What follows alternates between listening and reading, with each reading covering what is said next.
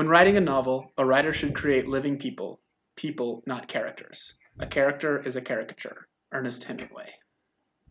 Ray Bradbury says, Plot is no more than footprints left in the snow after your characters have run by on their way to incredible destinations. Stories would be mostly impossible without them, but what takes a character from a bundle of tropes or a few lines of dialogue into a seemingly real life, flesh and blood human? Or alien, or dragon, or fairy, computer, or sentient luggage, it really runs the gambit. This week, we're continuing our discussion of literary theory with some in depth, all bold, character studies.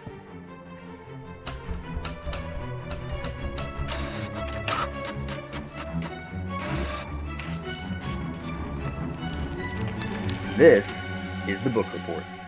What do you okay, you yell all caps. How do you say things that are in bold? Didn't we have rules for this in um uh Western thought classes? Probably. I think no, I thought we just came this. up with rules for texting, but I don't know how you speak bolded words. No, yeah, we. I gotta. Well, I'm gonna have to poll some people, but we definitely had like rules for those cram sessions before Western thought classes when none of us had read, and we did like read out loud Is this how you before class. Read bolded text. yeah, we had rules for what we did for everything. If I had to guess, you probably bolded. just drop your voice an octave, read it with yeah, gravitas. deep. But I don't. And I bet Huh. italics you did the opposite. Yeah. There was definitely rules. I'm gonna find these and we're gonna share them. Yeah, I mean, I'm interested to remember what we said when we were young and dumb. Um, but you know what? I stand by yelling it because I don't remember what we are supposed to do with bold words. I also Okay. don't know how you do You italics because normally if I'm doing italics, I do the air quote thing, but you can't air quote speech, especially if I can't see. yeah, I think it was like one was you dropped an octave and one was you like you rose an octave. Mm, I don't know that that makes Um, sense. Or there may have been, or it might have been like accents, like italics. You might have had to adopt a stereotypical Italian accent. Great. All right, like and whenever I done. speak uh, bold wingdings, I just lapse into vague Eurasian. Got it. Oh my goodness. it just sounds like something we would have come up with. I don't know. Okay, so anyways, we're talking about character studies today, which all right. Anyways, let's get this road on the show. It looks like I get to this. start, so apparently I dropped that no, ball. I get to start. Well, fine, you can be Joel today if that's the role playing we're doing. yes, let's role play where I'm Joel and you're Steven. Okay, we haven't introduced kinky. ourselves in a while, by the way. mm. okay, so uh, Wait, wait. So if I'm Steven, do I need to like try and project that really like masculine, knows what he wants out of life vibe, or what do you want? What do you want me to do? I think you should focus on um, the the the attitude that you know everything, not just that you know what you want, but Mm. you're Okay, you're just um, stuck up asshole. and and that you're God's gift Yeah. to the Okay, world. I Yeah. can I can probably do something with that. I like it. Okay. Good. Okay, let's see how that Cool. plays out. Well, um, the beginning of this is always kind of weird. We did last week, you know, we talked about what a story was, and this week we're talking about what a character is. And obviously, when you say that, everyone has their favorite characters. Do you have a favorite? This is a hugely broad question, but do you have a favorite character in Western canon or in canon in general? Uh, so I'm assuming we're talking about books since this is the book Yes. report, so I can narrow that down a little bit. Um, I, if I had to pick a favorite character in a book, it might be, um, oh crud, what's his name? Um, Lucy's brother in the Chronicles of Narnia. Um, just because he starts off as such like you hate him. You just really cannot stand the kid. Um, and over the arc of several books, you you realize the kid's got heart. He's not the worst person to have around. He's generally someone you can count on. Um, and I always liked him when I was growing up. Um, not in the Lion, the Witch, and the Wardrobe because the kid's a dick, but yeah. As Edmund as I Peter? read the rest of the series, I just always kind of identified with him, and I really liked him as a character. Um, other than that, though, my all-time favorite character—I don't even know if you could call them that because they're so much bigger than that. But my all-time favorite character of anything I've ever read has always been, will always be Robin Hood. I absolutely love that character. Um, he lives in the forest, has nothing that really he has to do, and he just chooses to spend all of his time ruining the life of the rich and famous, all while getting the girl. Like And his such- his story is just such a, incredible. like, I love Robin Hood. big character. Yeah. Yeah. And he's used so many millions of different ways that he's, yeah, that's a good one. Yeah, Mine Robin is Hood, along hands those down. lines. Yeah, mine is along those lines, and it's um, Peter Pan Okay. because again, for the same like he's been used as mostly you know the comic relief, but the love interest, the hero of the stories, like he's just all over the gambit, but his actions and his characterization remains the same no matter what. This kind of irreverent, happy-go-lucky person. So it's Um, interesting to me that we both had to pick our favorite characters, and instead, I'd say that we both picked an archetype of a character. Um, yes. Because, like, Peter Pan is, again, he's so much bigger than that specific character. He is a type of character, just as Robin Hood is a type of character, even though both of them are characters in their own stories. and both of them are they're they're archetypical characters because they're far enough back in canon that other things are based on them. Other Right. things are said to be Robin Hood like or Peter Pan like characters, but in their individual stories or in a story where you use one of these characters, they can run the gambit on what they actually are. Um, archetypical characters, we can start with a definition, are fundamental roles or psychological patterns that are basic across all cultures and all stories.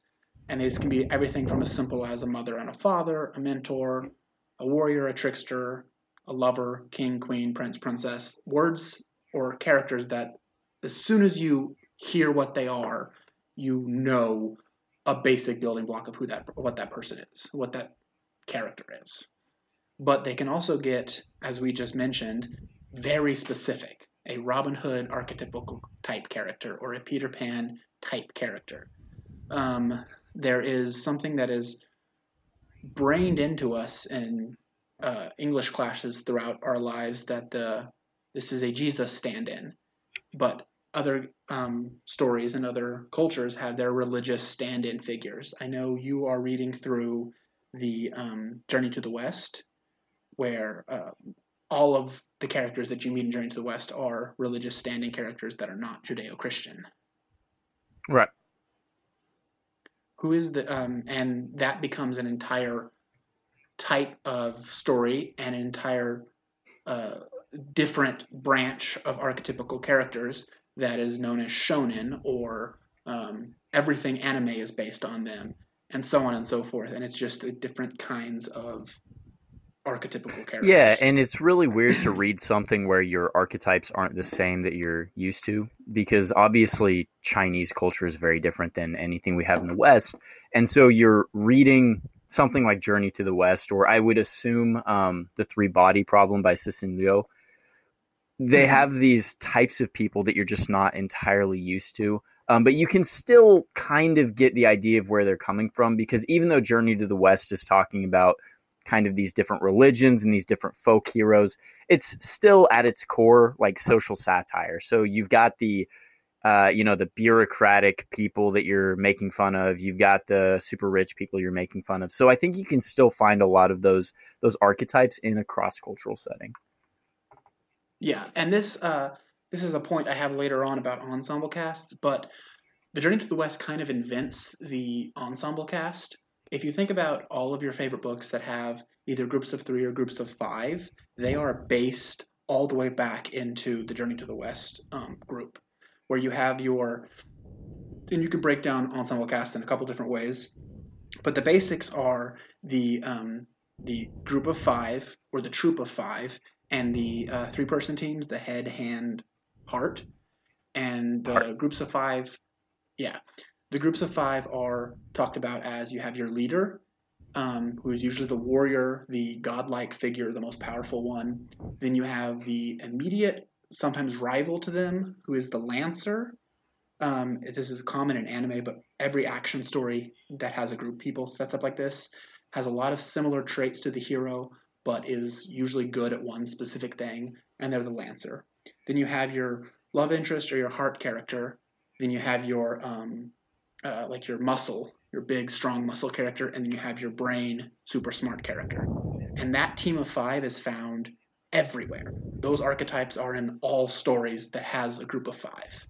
And then your three person, your head, heart, and hand, is you have your leader, smart person, usually the chosen one if it's a fantasy story, your Harry Potter, your heart, your um, sometimes not intelligent, but the uh, the one who has the moral lessons for the group at all times and usually gets in the most trouble, the damsel in distress, or your Ron Weasley, if we're sticking with Harry Potter, and then your hand, which is the most capable, powerful member of the group uh, that actually gets the most things done, even if they're not the, you know, godlike chosen one.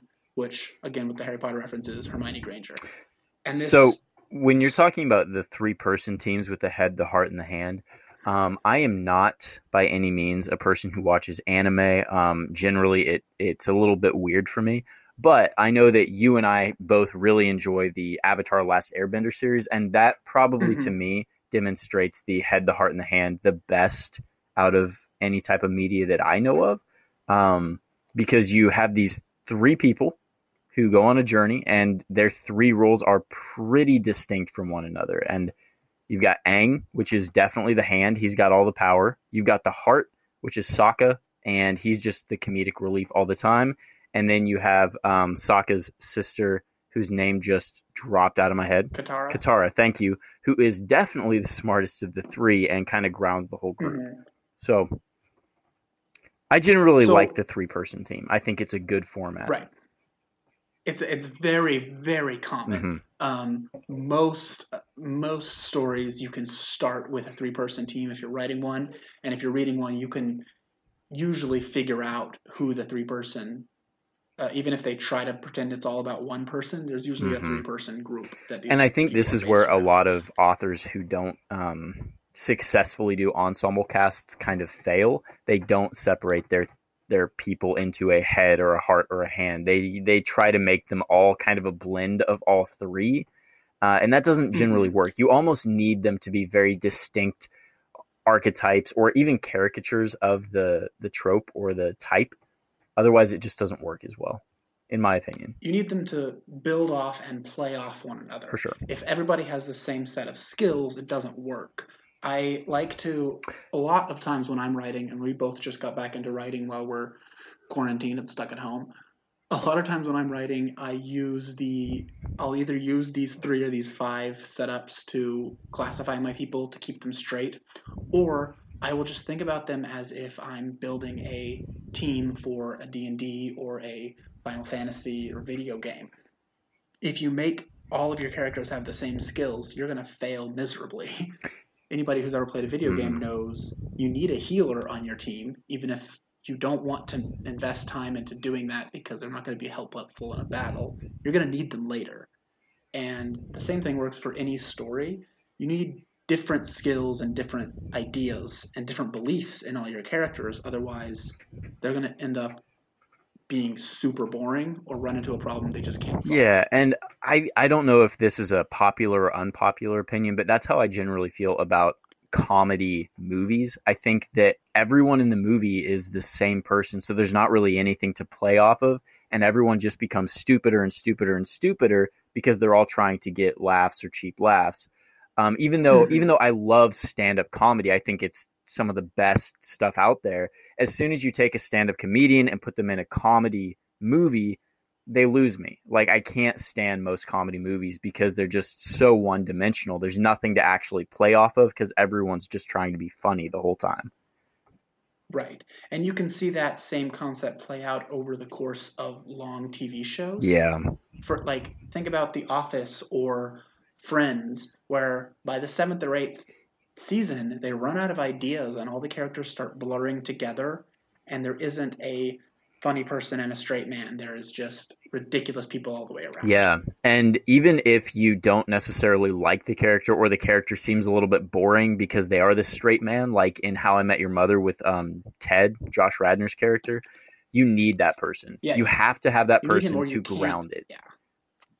You have to have um, you have to have people to they have to contrast or you don't have a story. Yes. You have to have conflict or you don't have a story. You characters have to have conflict. And that's one of the big the things that people start to rail against with How I Met Your Mother is that you have um, Robin's character that is very distinct in the first two or three seasons, but by the time you get to the end of the show, she is a carbon copy of Barney, which Mhm. ruins it. Um, because you no know longer have that back and forth dichotomy. I don't know if you have watched The Good Place. Oh, I love The Good it Place. It lasted four seasons. Okay, it lasted four seasons specifically because they had a four-season arc and they wanted to tell that story, but also because each character, and they have a group of six, kind of, Yeah. but the main group of four, and each character has their own distinct individual character arc where they change, but they never all become the same kind of person. They maintain what makes them an archetypical character Mhm. an idiot for, for Jason, a vain attention seeker for um, uh, Tahani, um, a self described trash bag but average person for uh, your main character, who I'm think forgetting her character name. Kristen Um, Bell. We'll just do the actress's name. Yes, I'm, but I'm yeah, I forgot her character name. And then Chidi, the the moral, upright but indecisive. Like they maintain that archetype of their character, yet they grow and learn things the whole time. I loved I loved uh, that about the final season. Um, and this is not going to be a spoiler, but I loved the fact that Jason in particular had a full character arc. He had growth, but he was still a moron. Like he was still the same character Mhm. at the end of the show that he was at the beginning, even though you could tell he had had a lot of character growth. I loved that because he never lost what made him unique. Yeah, and that's extremely difficult to do in long form media, um, which is what books usually are. Yeah. Usually, everyone who's writing a book or everyone who's making a character thinks you have to start with them at one place and change them over the course of the story. And while yes, you have to do that a little bit, something has to change. Otherwise, it's just a bunch of scenes that Mhm. are boring. But if you turn them into something they're not, that's a very specific kind of story. Like we talked about the story arcs last time. That's a rebirth story. Mhm. And every story can't be a rebirth story.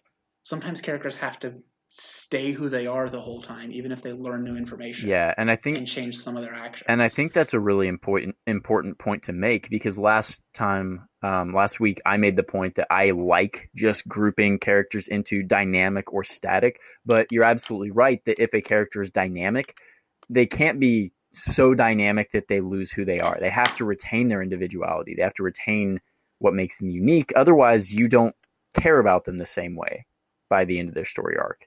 And Yeah, that's really important in a story. Yeah. That's that's okay. This is a very unpopular opinion that is going to get the few listeners we have to change the channel. Not that this is a radio show and we don't have channels, but um, Maybe we should switch to radio. one of my maybe one of my biggest problems with um, a couple of the newest super popular shows, uh, The Mandalorian and The Witcher series. Oh, yeah. There's I have a bunch of problems with those shows. They're well acted, they're well written, they're amazingly well produced, but I don't care about the characters ever.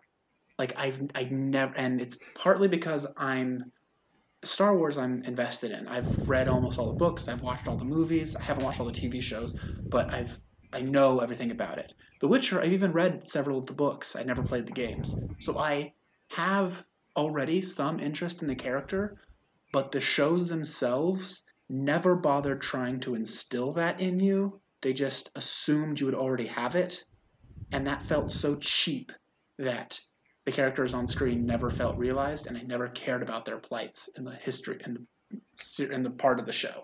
I And they're I actually appreciate the fact that you have that opinion because usually you and I don't agree on a lot of media stuff like this. I would agree with you about The Mandalorian 100%. I really struggled to get into that exactly for the reasons that you're describing. The the character just the Mandalorian, he felt like a flat character um, yes, all the way through, unfortunately. and that's and it's there's a lot of stuff that goes into that the reason he feels that way. And it's kind of the main point i want to make in this episode. So i'm going to try to with say it without saying that. But one of the things that's lacking in the mandalorian story arc is a clear like foil a clear bad guy. Basically Yeah. everybody else he interacts with in the story is more interesting than his blank slate character the child and its mysterious background is interesting. The client um, his mysterious background, what he wants, is interesting because you never get it. Mhm. That other bounty hunter chick he runs into, who used to work for the Empire or something, is interesting, but they never focus on him. They keep the camera pointed at the Mandalorian the entire time and tell you none of his backstory really, but also implies that he just doesn't have one.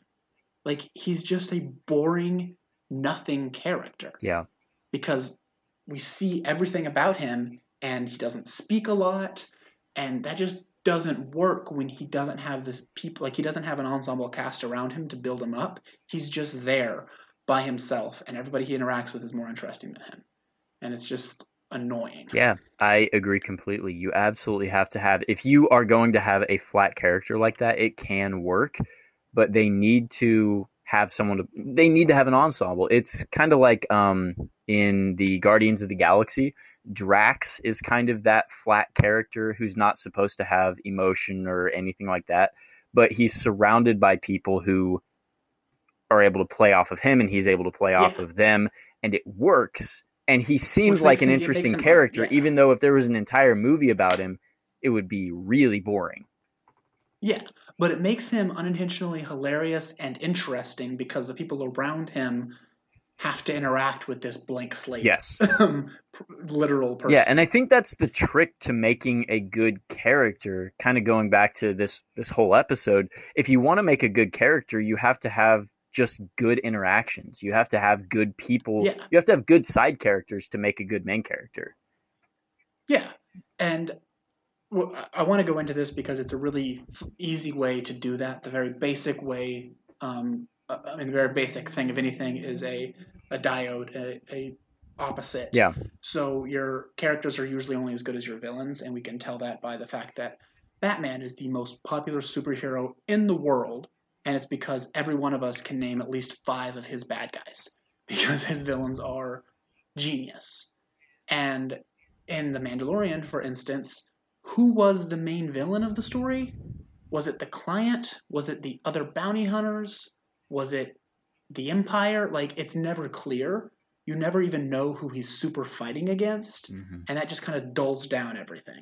Well, it's it's So- also why just going back to the real world, why if you ask most people what their favorite period in history is to study, and I know this as a history teacher, if you ask people what they think is the most interesting part of history, or if you ask like a 40 year old guy what his favorite period of history is, it's always World War II.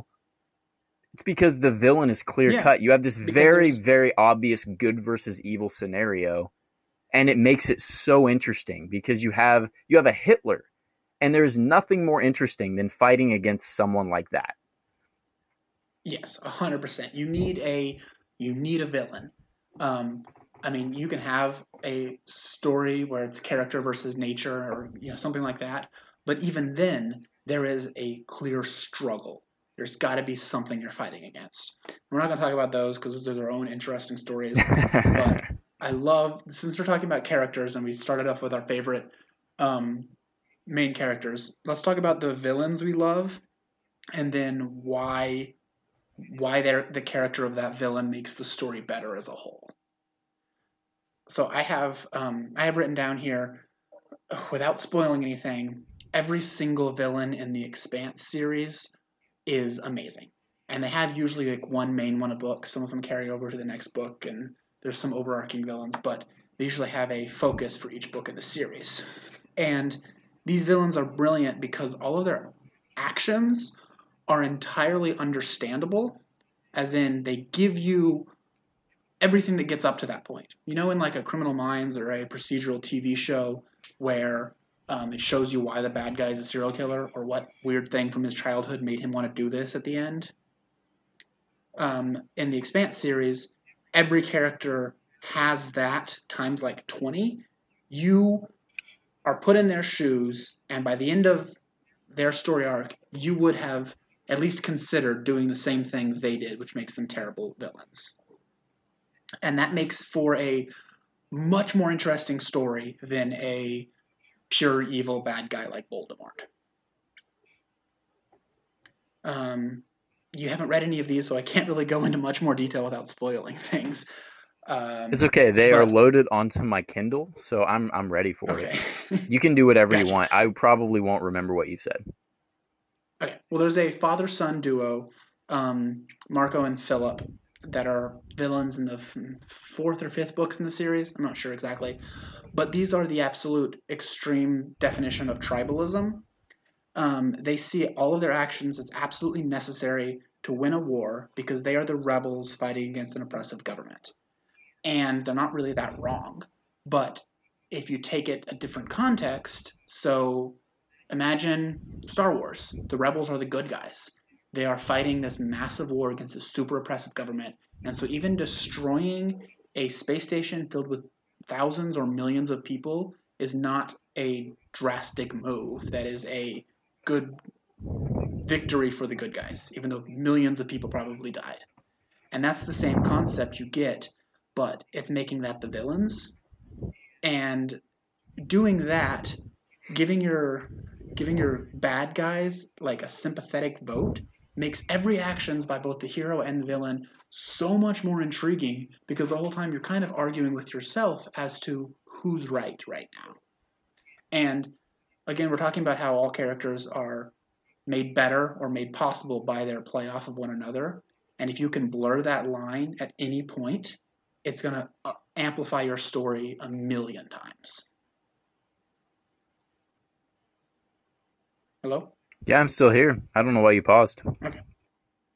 I, I didn't have a quick follow up to that because the next one I was going into was Children of Time, which Well, that read. was not clear. Um, I know. Like At I all. didn't have a. it was like if I stopped the sentence halfway through, just like I did, without uh, I just. asking a question. It's okay. We can continue on. You need to anticipate me. I- Stephen. you know need what? To read my mind. You're right. This is clearly my fault. I'm a bad person.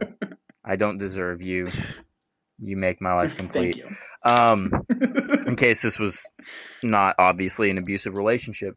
Um, so, anyways, uh, I'm just going to agree with you on that. I think that that definitely does make it a very interesting dynamic to play with. So, let's go ahead and talk about Children of Time, since that's clearly what you wanted to do. Obviously. Well, Children of Time, your uh, that that plays with that blurred line idea, and by the end of it, we've both stated that we're rooting for the should be the bad guys from the beginning, the spiders, and the, it played these two character groups off of each other so much that by the end, you have changed your mind on who is good and evil, Yeah. and And that and I don't want to spend too much time on this because we have already done an entire episode and like a half on this particular book. But it, it really does kind of set the the um the villain isn't always a bad guy type of story. And I really do enjoy that because it it turns the whole idea of a villain on its head and it makes you root for a villain who isn't actually a bad guy. And it's a really interesting Exactly. way to play that. because a villain or an antagonist doesn't ever actually doesn't have to actually be evil they just have to be against your main character Yeah, and most most authors when they're setting up their characters, they're they're not going to instinctively do that. They're going to say, "Okay, my villain is going to be Sauron or Darth Vader or Hitler or any of a number of people who are just straight up evil." Exactly. And this is getting this next one gets into the problem with a lot of modern storytelling that why things get so predictable and boring is because most modern storytelling is told in short form medium in movies. That's the biggest pop culture thing we know all the time. And a lot of it is your villain is a direct foil to the good guy, but they have the same abilities for no inexplicable reason. Your Iron Man guy fights somebody in, an, in a robot suit at the end of every movie. Your um, uh, Thor fights another super strong magical deity at the end of every movie. It just they have to have the same abilities for some reason to make the cinematic movie uh, universe work, but that's not a very interesting story because you already know what the good guy can do and you already know what the bad guy can do because it's just a carbon copy. Um, a better and more realistic version of a villain is the Superman versus Lex Luthor dynamic. extremely different skill sets facing off against one another. Super strength versus super intelligence. Um, it, it happens a couple times, a couple more times in comic books, but we can get away with that. The example I wanted to use in this is the mule from the Foundation series and Second Foundation. I know you're a fan, Stephen, and I know we don't want to give away too much because it's a really good story. But the Foundation story works. It's all based on this idea that the future is inherently predictable and governable. You can do things and watch your actions ripple throughout history. And because of that, all the conflicts they have are predicted well in advance. And they're trying to solve problems based on I don't know how to describe it but without spoiling it, but based on centuries old advice. So your villain, the first time you get to a your villain in most of the stories um, inside Foundation are people that are just trying to go against the grain, don't believe the the history or want to use what they know is coming for their own political gain. They're buying into the system and trying to profit based on the system you're in. Then comes the best villain in the whole series and one of my favorite villains in all of fiction, the Mule, who not only is unpredictable, does not fit into the idea of the story in general, but also doesn't care about it. He's not trying to win political gain by gaming the system. He's not trying to take over a world by political machinations or even warfare. He just does not fit at all. And because of that, none of the characters know how to deal with them. It's facing a completely unknown threat, which makes every single action and everything you've been, you know, programmed to think inside the story, you have to throw it out. And it's just so interesting to play on that idea that all of your beliefs are wrong right now. Where are we going to go from here? So I don't actually. I I like the Mule. I love the Foundation series. I think the whole thing is really well written out. Um, I don't like the Mule as a character or as a villain, and I'm I'm sorry to say that after you said he's your favorite. Um, but the reason I don't, That's fine. and that that's not entirely true. I don't like him in this book, and the reason for that is because the entire book um, is set up in a very scientific, science fiction way, and then the Mule is Mhm. almost a magical character, um, Right. and and that just never really seemed to fit for me. It's like if um, someone was telling a story about my life, and then halfway through, um, I don't know, like I turned out to be an alien with no build up to it. It just Right. it would feel Well- off a little bit. Um, but I understand Yeah, your I understand kind your other points about the mule. I do think he's a compelling character, and I really like him and his motivations. I just don't know that I like him in the book that he is in. Gotcha. See, the, the reason I like him so much because it seems like he was taken out of another story and thrown into this because it messes up the predictability of the story so much. And that's the point of his character. Is for one whole book, everything's been predicted to the letter. And the second whole book, half of it, everything's been predicted to the letter. And then suddenly something comes along that is not only just not predicted at all, but is actively like erasing the idea of being able to predict the future by his mere existence. He just does not fit into the story, and therefore, like the idea of if you get stuck writing something, you know, have one of your character have somebody walk into the room with a gun, and that's how the mule feels for the entire Foundation story. Yeah, but like you can only walk into a room with a gun if guns exist in your universe, you know? And that's like it's it's just weird to have a character that doesn't fit in the universe walk into the universe. Oh, see, I love that. I love the shakeup it has to go, and the fact that because of that, I don't remember most of the characters in the Mule, or not the Mule, in the Foundation story. Mhm. But I remember everybody that was on that ship with him. I can tell you specific scenes of all the people happened to them because their characters were completely defined by how they had to interact with something that they had no frame of reference for. And it's all about the idea of there has to be contrast. There has to be that push and pull. Okay. Uh, the next one is kind of along the same lines, but a much less drastic idea. Everyone's favorite villain from the Harry Potter series, if they've read it, everyone's favorite villain is Umbridge. I'm just Um, gonna let you know uh, before you expect me to chime in on this. I've never you- read Harry Potter, so keep I'll it keep short because I'm gonna be like checked out for the entire time you're talking now. Gotcha. I'll keep it very short. So Voldemort obviously is the big bad. You know what to expect from him. Every now and then there's other side bads in the stories, and then comes Umbridge, this like extremely evil person that we can all recognize as somebody in our lives. We've all seen somebody like this. They just have power and think they can do whatever because they have power. They're the mean teacher that we've all had that you're not really sure why she hates students, but she's a teacher. And I think the reason she's everybody's favorite villain is A, because we can all relate. We all know someone exactly like her. And B, because she doesn't fit the mold of all the villains we've seen before. Everybody else has had some weird ideology that has been twisted and is straight up evil. They're embodiment of evil. She is got very clear goals and methods and means, and then they are slightly askew, which lets her align with the bad guy, but not totally.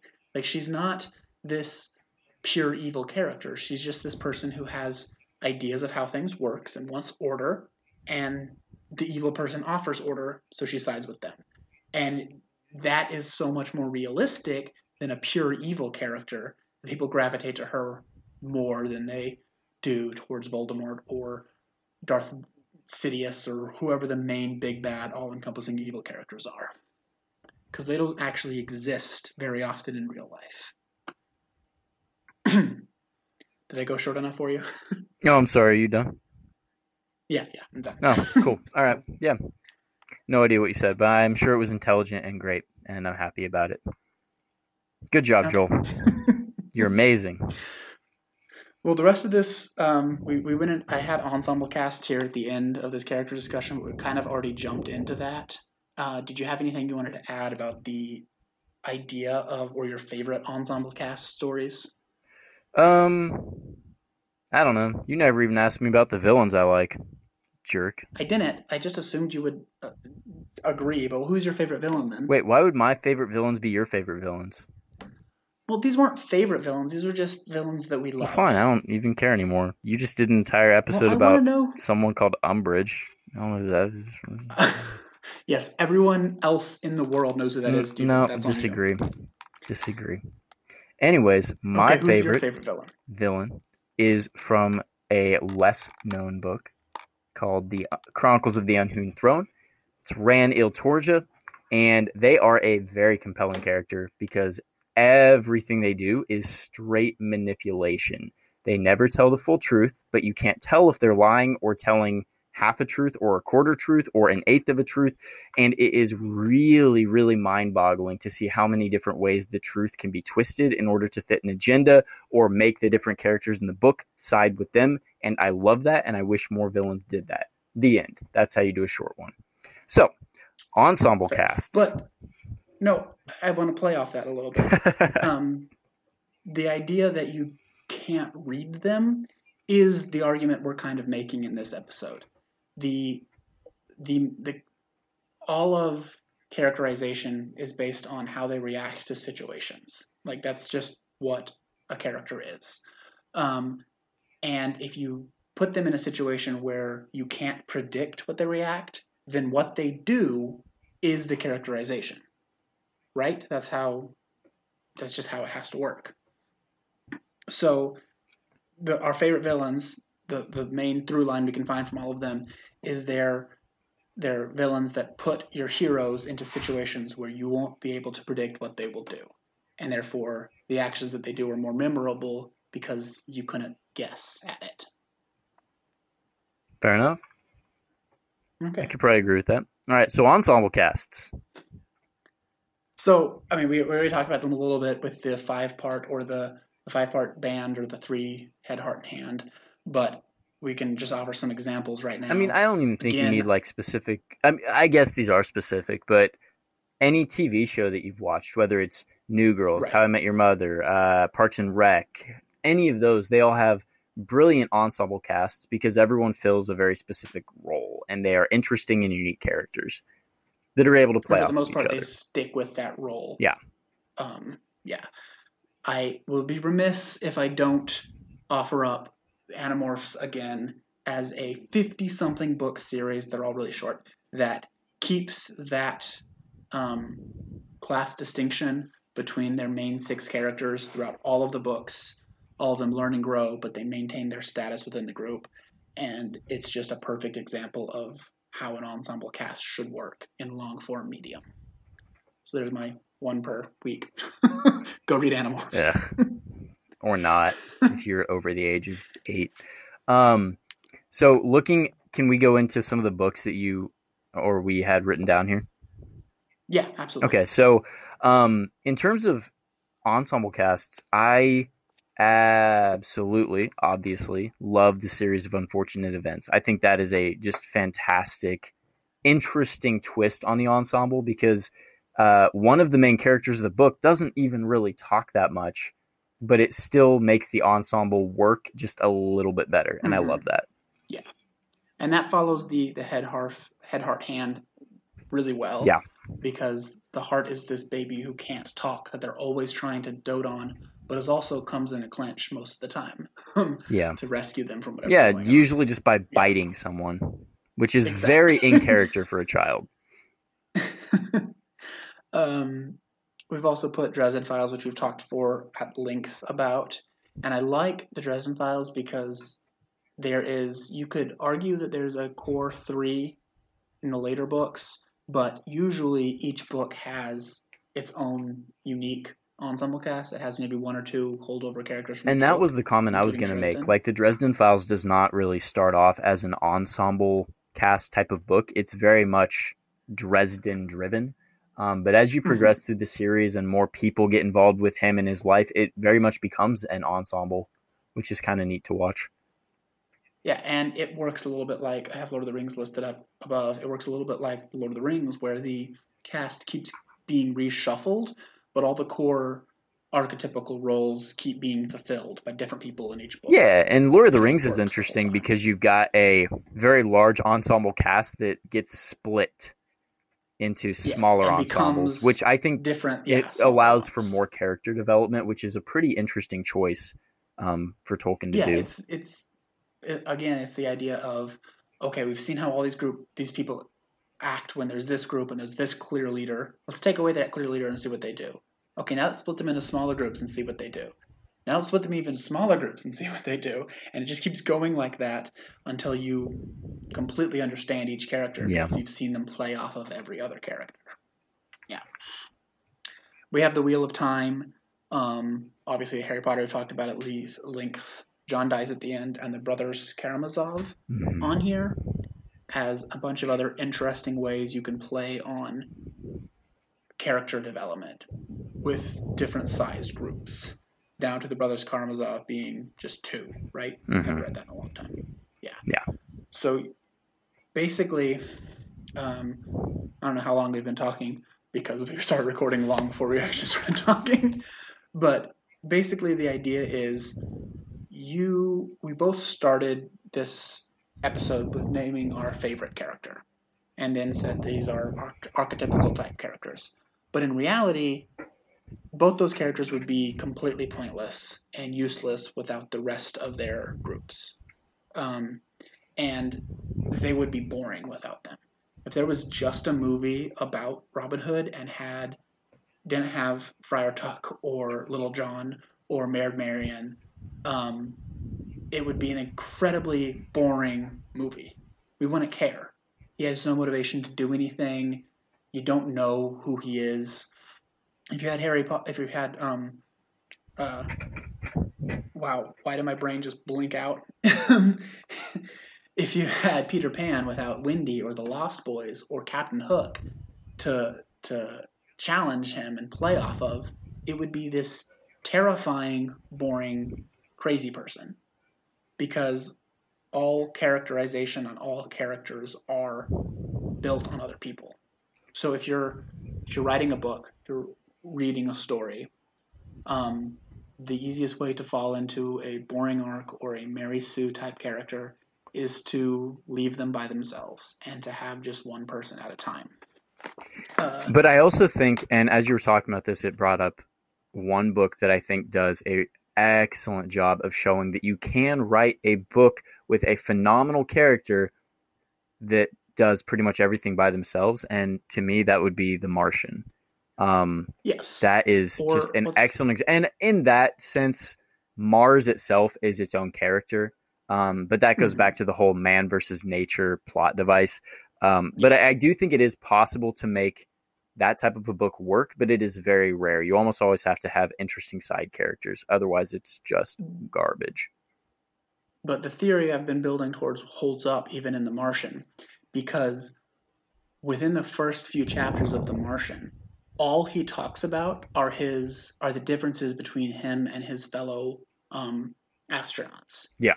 He harps on that point for the entirety of the opening to the book until he's finally alone and talking about his struggle against nature. Yes, he does. So he introduces himself by saying how he's different than other people.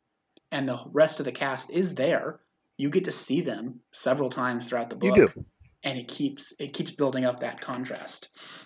There are books where there's only one character pretty much the entire time, but you cannot define a character by themselves. They have to interact with and be opposed by something else. There's a guy named John Truby who um, he wrote this book that I absolutely love called The Anatomy of Story. I'm gonna read a quote from it because it kind of makes this point uh, the best best way I can understand it. Is that most writers come at character all wrong. They start by listing all the traits of a hero, tell the story about him, and then somehow make him change at the end. That won't work no matter how hard you try. The idea is you cannot just come up with a list of character traits and then write a story about them. You have to play those character traits against somebody else. You have to let them develop, and you have to have a web of characters that influence each other, or they're going to fall flat and be boring. So, if we were going to create a unifying theory of characterization, would you say, and this is just my first attempt at this, would you say or agree with the statement that characters are their interactions? Yes, a hundred percent. Okay. Because I think that's Very, kind of what we've well been put. discussing and getting to and building towards is just that you can have the most interesting person in the world, but if they're just sitting in a room watching Netflix, it's not worth a story. But as soon as you have interesting things happen to them, and that can be the people around them, the environment, the ensemble cast, as soon as you have interesting interactions, you have an interesting character. Yes, I love that. So, to recap from the last two episodes, we started with a story is just a character's arc, it's the hero's journey. Um, and then a character itself is just their interactions with others. You, you can't have one without the other. Obviously, we're building, we're putting this together as you have to build on the one before. So the idea is nothing happens in a vacuum, but um, I like that we managed to meld those together without really trying, and I hope we can do it with the next one as well. Oh, we're essentially geniuses at this point. We'll do it. Get it. right. Well, next time um, we're going to be talking about world building and the setting that your story takes place in. And So, I'm excited for that because world building is what makes or breaks a fantasy or sci fi book. which is obviously our favorite. Oh, so excited. Cannot wait. Yeah. We also have a, another um, special uh, quarantine episode that we've already recorded. I just need to get off my ass and put it together and get it out. Um, so look for that at some point this week too. Absolutely. Um, and if, um, yeah, I'll make sure to list all the books we discussed in the episode description um, as all of our recommendations for this week because we went through a whole lot of stories very quickly that we referenced, um, all of which we wanted to reference if they weren't great. But um, yeah, if you want to talk to us, reach out at bookreportpod at gmail.com. Twitter is at book underscore pod. Facebook is at Book Report Podcast, and Instagram is at the Book Report Pod. We love followers because everyone loves followers. I guess I don't know. I don't have a really good ending to that statement. We would love followers because we are narcissists. And what is a narcissist if no one's paying attention to them?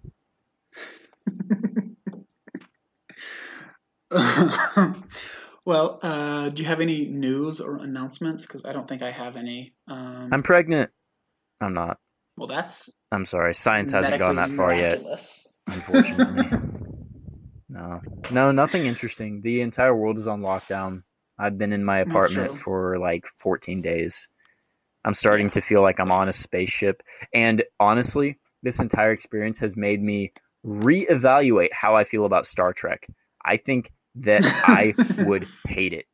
Like being stuck Yeah, on a probably. ship for years at a time. Whew, Yeah, that would drive you whew, nuts. everyone on that show should have had a those ships are pretty psychotic break by season two. That's that's why they introduced holodecks. Oh, I do have a minor announcement. We we